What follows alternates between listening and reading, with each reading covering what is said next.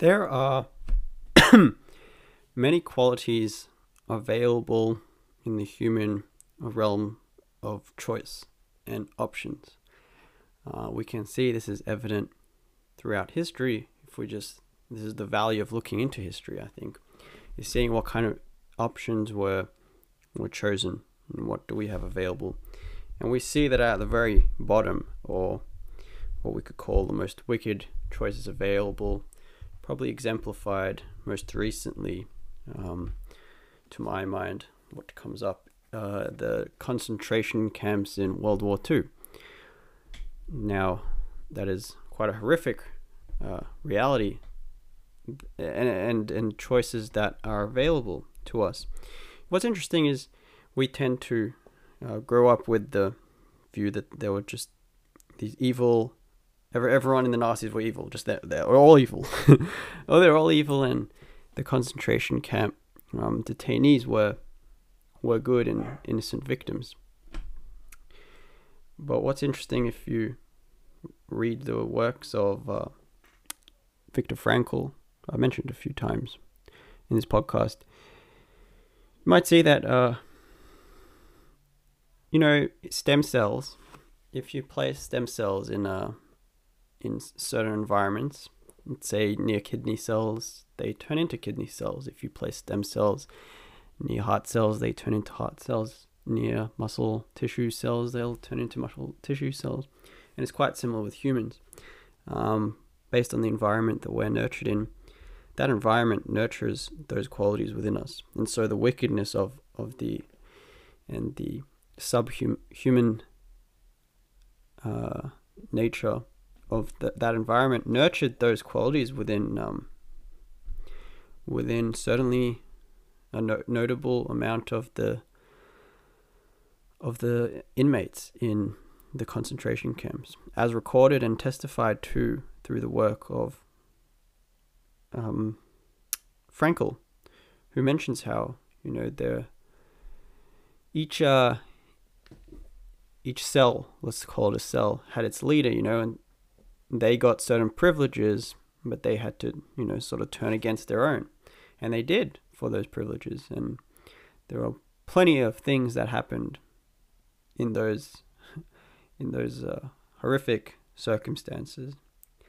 But the, the point of that, I'm trying to say, is that within all of us is the potential for great saintliness like Mother Teresa, like Jesus, like Buddha, like Krishna, these great ones, the great uh, examples, exemplars of what we could be. And at the same time, within us is the potential for great wickedness, um, such as exemplified by Hitler. And I think it would be um, a disservice to to hu- humanity, to integrity, to deny these parts of us. No, they're there. I am aware that within myself there's a great this wickedness, but I think what's important is once we recognize it within ourselves and we we keep an eye on it, we now have an eye on it, and it's no longer in the shadows. And that's what's important. And you see, all that's required is to acknowledge its presence and then choose. And yes, we can choose to succumb to it. That is a that is an option that is available to us. But we can also choose to refuse it, to refuse it for the higher good. So to know that it's there, to know that the potential for um, for this great wickedness, for meanness, for for the, this this side, these qualities of humanity. To know that it's there within us as a potential. Yes, it is. Not deny it, but say it is there. And s- instead just choose to refuse it, to not go there, and to choose the other uh, qualities available to choose from, such as love, kindness, uh, generosity. And that's all that's required. It's really as simple as that. Simply the recognition and then the uh, refusal and to choose differently. And it's really worth looking into, I think, these things, the the dark side, what might be called of human nature, to see what kind of atrocities are being committed throughout history, and to just recognize that for most of history, it's a pretty dark history humanity has. It's not a what we live in, the times we live in now, are very new, are very novel. For most of human history, you went to your local stoning and participated and stoned someone if they didn't believe the same things that you believed. And that's the stark, dim reality that uh, we have come from. That we, we bear the consequences of that past, uh, whether we're conscious of it or not. And that potentiality to revert to that, uh, it exists within us, as exemplified by World War II um, and the events there. That in a pe- pe- petri dish of wickedness, in a petri dish where of dehumanization, in, in a petri dish where we're under pressure, where where it's very difficult, circumstances are difficult, and if we don't choose this, then we might die. Then we might very well, we might very well um, choose to succumb to that, or just succumb to it. And I think it's good to own that about ourselves. Um, I know, I know, it definitely helps to to know that it's there. For example, give you an example. So in World War Two, uh, the Japanese invaded Manchuria, and the Japanese were quite ruthless. And in, in the in the army, they they you know famously bayoneted children. Mothers had their children in the in their arms, and the they would be tested by their fellow soldiers as to the cold heartedness that they were able to express.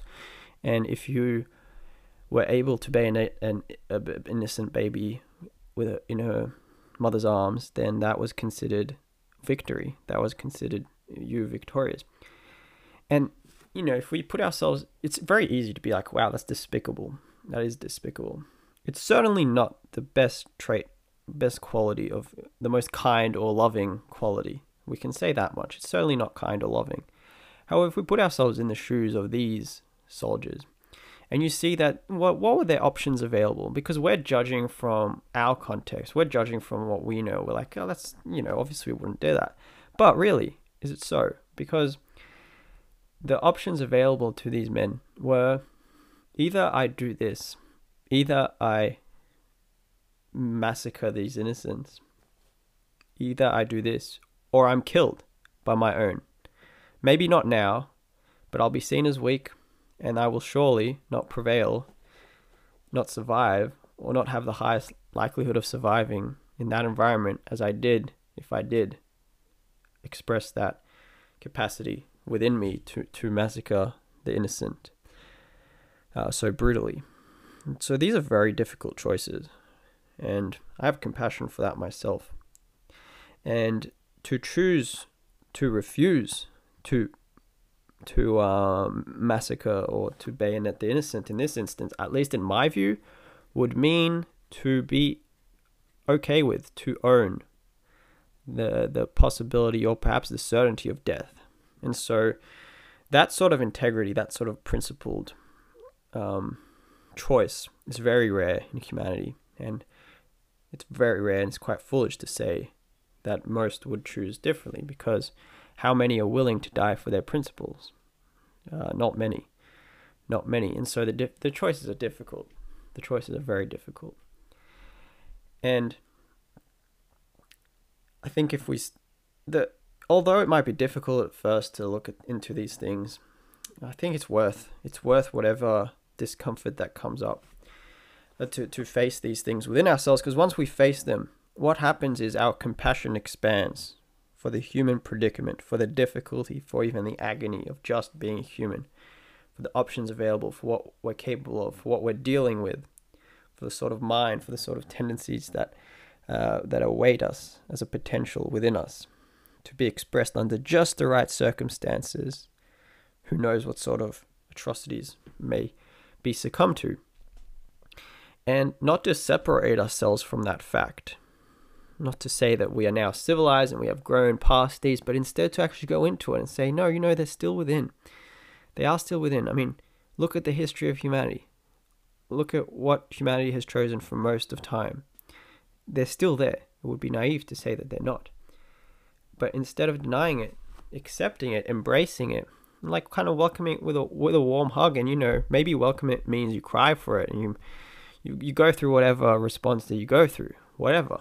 But once you embrace it and accept it, then you can embrace it and accept it within others. And that's the key. I think that's really helpful. You can have compassion for anyone, for the murderers, for the rapists, for the whatever. You can have compassion for them. Now, having compassion doesn't mean you condone their choices. It just means you you understand where it's coming from, and maybe you understand a little bit because you've seen that within yourself. And and now you're able to have compassion for it. Genuine compassion and and able to forgive these people. Maybe under this, you don't know we don't know what kind of circumstances, what kind of experiences, what kind of petri dish uh, they have inherited. But at the same time, uh, I'm not interested in excusing anyone's choices. I don't think it's about excusing choices because at the end of the day, we also have to stand true to the to the truth that we have total free will and we can always choose, if necessary, to die for the highest good. We can always choose that, and I think that's one of the most uh, incredible deaths that you can you can choose to choose to die for the highest good. Not that it's easy, but it is a choice that avail is available to us, and so we always have choice available to us.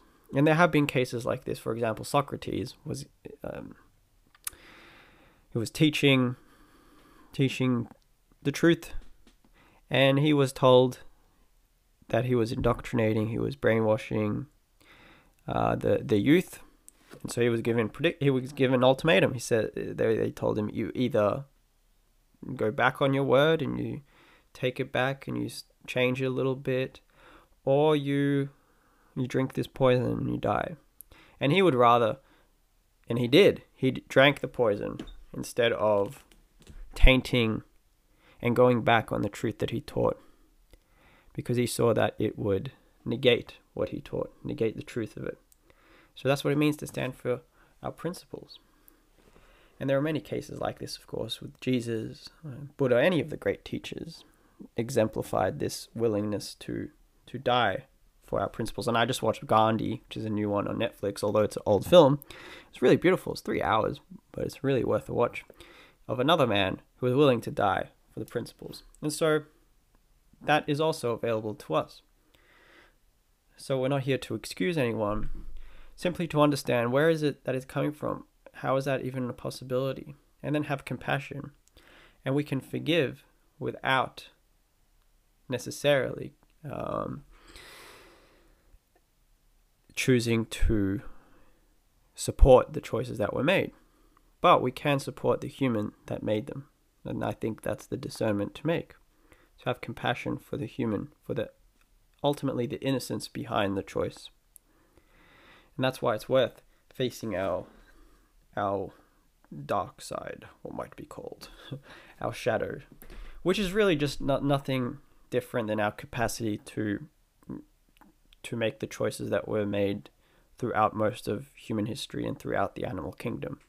Because at the end of the day, we also we do have an animal brain. We are still animals. We've got an animal brain. And we can see ourselves in the animal kingdom, if we just go to the zoo, you'll see human nature, territorialism, uh, the alpha males getting all the females, the pushing, the shoving, the peeing on each other, whatever you want to. Except we pee on each other with our words, you know, instead of we're more sophisticated now with words and with the intellect. So that is the benefit is to in, in understanding ourselves. And see, the cool thing is you only have to go within yourself to discover these things, uh, to open ourselves, to open ourselves to discovering these things within us, to ask ourselves, what, are, what am I really? What am I? Usually we presume to know what we are, to know who we are. This person with these traits certainly couldn't do that, certainly not. And yet, if we open ourselves and simply ask the question, you know, maybe it's not so written in stone. Maybe I don't really Maybe there's things I don't understand, maybe things I don't know, things I don't see about myself yet. Wow, that's a big one. maybe there's things I don't see about myself. That's pretty big realization. and when we have when we have that recognition, then we can start to ask these questions and go within ourselves and say, well, what is it? What am I? What's within me? And to just just asking this, just having the willingness to see it. And the willingness to see it requires the recognition that I don't know at this point.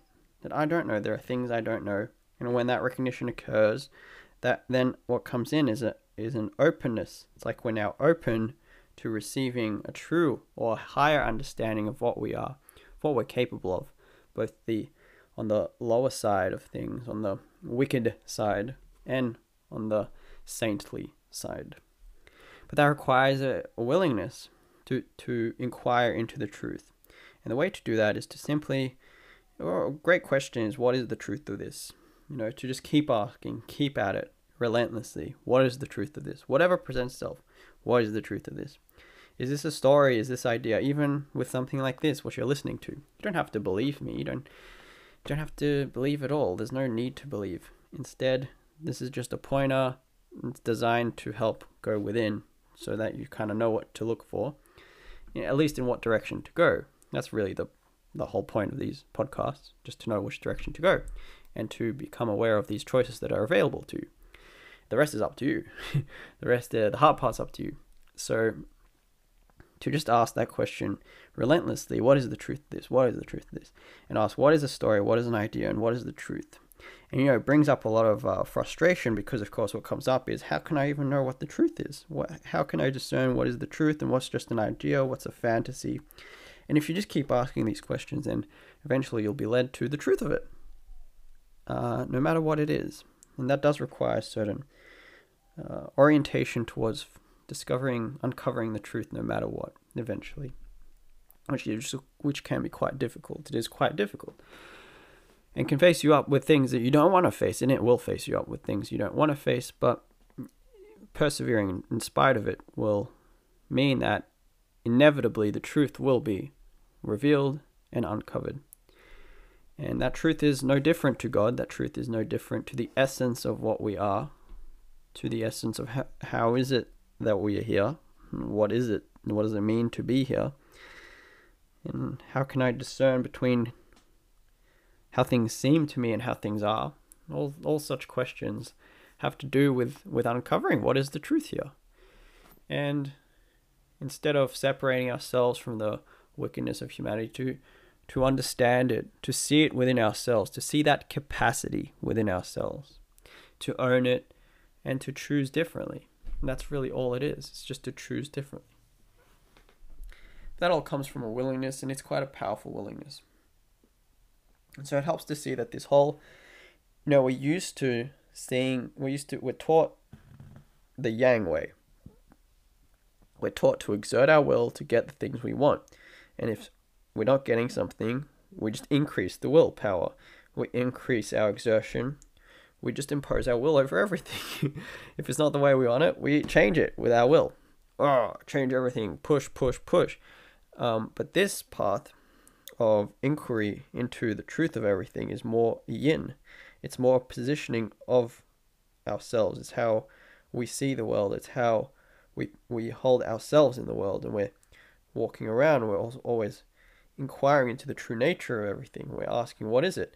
What does it mean to inquire? We're just openly there and open and ready to see things, open and willing to see things differently than how we're currently seeing it, and constantly questioning what is the truth underlying this? What is the truth underlying this? Looking to discover that essence of truth in everything. And that's an orientation. It's more an orientation than it is a thing of will. Um, the will comes in as a choice. So right now there might be a choice that's made. I will uncover the truth no matter what. So that's yang. That's like a powerful decision. But the rest of it is all yin, yin. The rest of it is how we live our lives. The rest of it is how we choose to be in the world, which isn't a matter of exerting our will, is it? To choose to be kind, no matter what, is not a matter of forcing ourselves to be kind. It's just a matter of being that which is kind, and being the kindest that we can be at any moment, being the most loving that we can be at any moment. We don't have to exert will for that. We just be it. That's all. It's actually effortless. It doesn't require effort. And then we continuously orient ourselves with being, with removing with removing the obstacles to being unconditionally kind, to being unconditionally loving, to being unconditionally compassionate. And the way we remove these obstacles is simply to understand, is through the path of understanding. That's the path uh, in, in this in this podcast is the path of understanding, understanding human nature, understanding uh, the mind, understanding thoughts, understanding feelings, understanding the difference between how we see things and how things are, uh, and, and and understanding the nature of truth. And primarily here, we of course, rely on David R. Hawkins' work, Map of Consciousness, as described in Power vs. Force, and numerous other books he has. Can look into that if you're not familiar. And so, that that's about it. that's about it. No, just you know, if you, you probably heard this, if you've been hearing this podcast, been saying this sort of similar stuff all over, and there's a reason for that. It's like imagine like a hawk flying over the same location, but we're gaining altitude and we're going higher and higher and higher.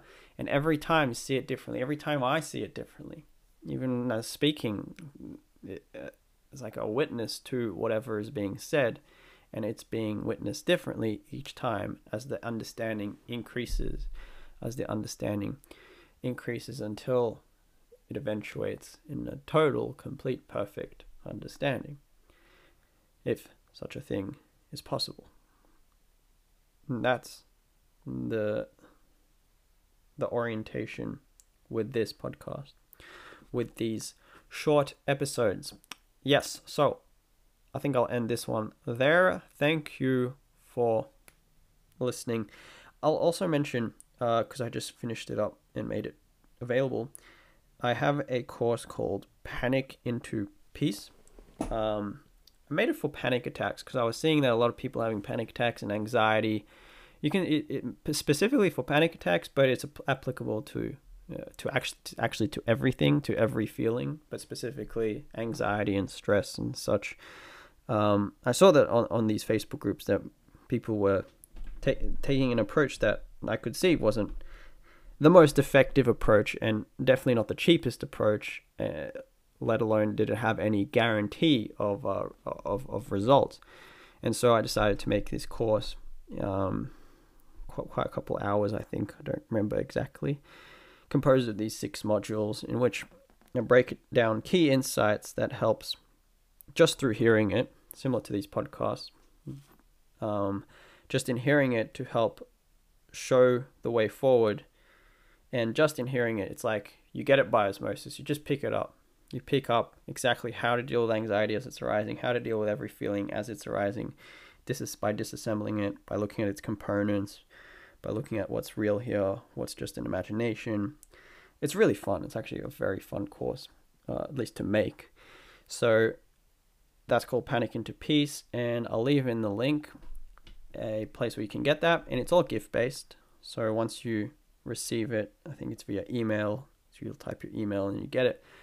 Um, you get your account details so you can log in and get it. It's all gift based, so it's all available to you like that straight off the bat. It's available, and you can donate however much you'd like. If you'd like to donate anything at all, at any time you'd like to. As simple as that. Yes, and I didn't want any because um, actually, so the story with this, for anyone interested, I, I it was originally a forty-seven dollar course. So if you hear that throughout the thing, that's why, because it was originally forty-seven dollars.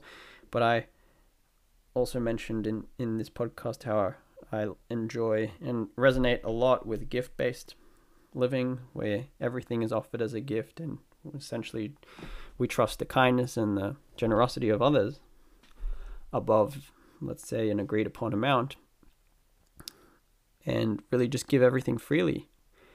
Freely in the sense of the spirit of freely giving it without holding anything back. And I, was really resonating with that. And I made it $47. I made the one on one stuff like a thousand, like the normal price. Pretty cheap end, actually. It's on the cheap end of what you'd get with coaching stuff. Um, but I, I was just, I couldn't. I could. I didn't want to, though. I didn't want to um, and I changed it to gift based. So it's now all gift based, all the one on one stuff. Um, all the the course itself, everything's gift based, and I hope you will enjoy it. It's really worth worth um, going to. I think it's got it's very got some awesome insight and just hearing it. I mean, because I'm interested in the easiest path, the path of least resistance. And the path of least resistance to me is just hearing some things consistently or over a period of time, like through this course, over a period of time, you get it. And automatically things start to change without, with minimal effort exertion. What's cooler than that? So that's that's essentially what this course is. I invite you to partake in that, and you're welcome to.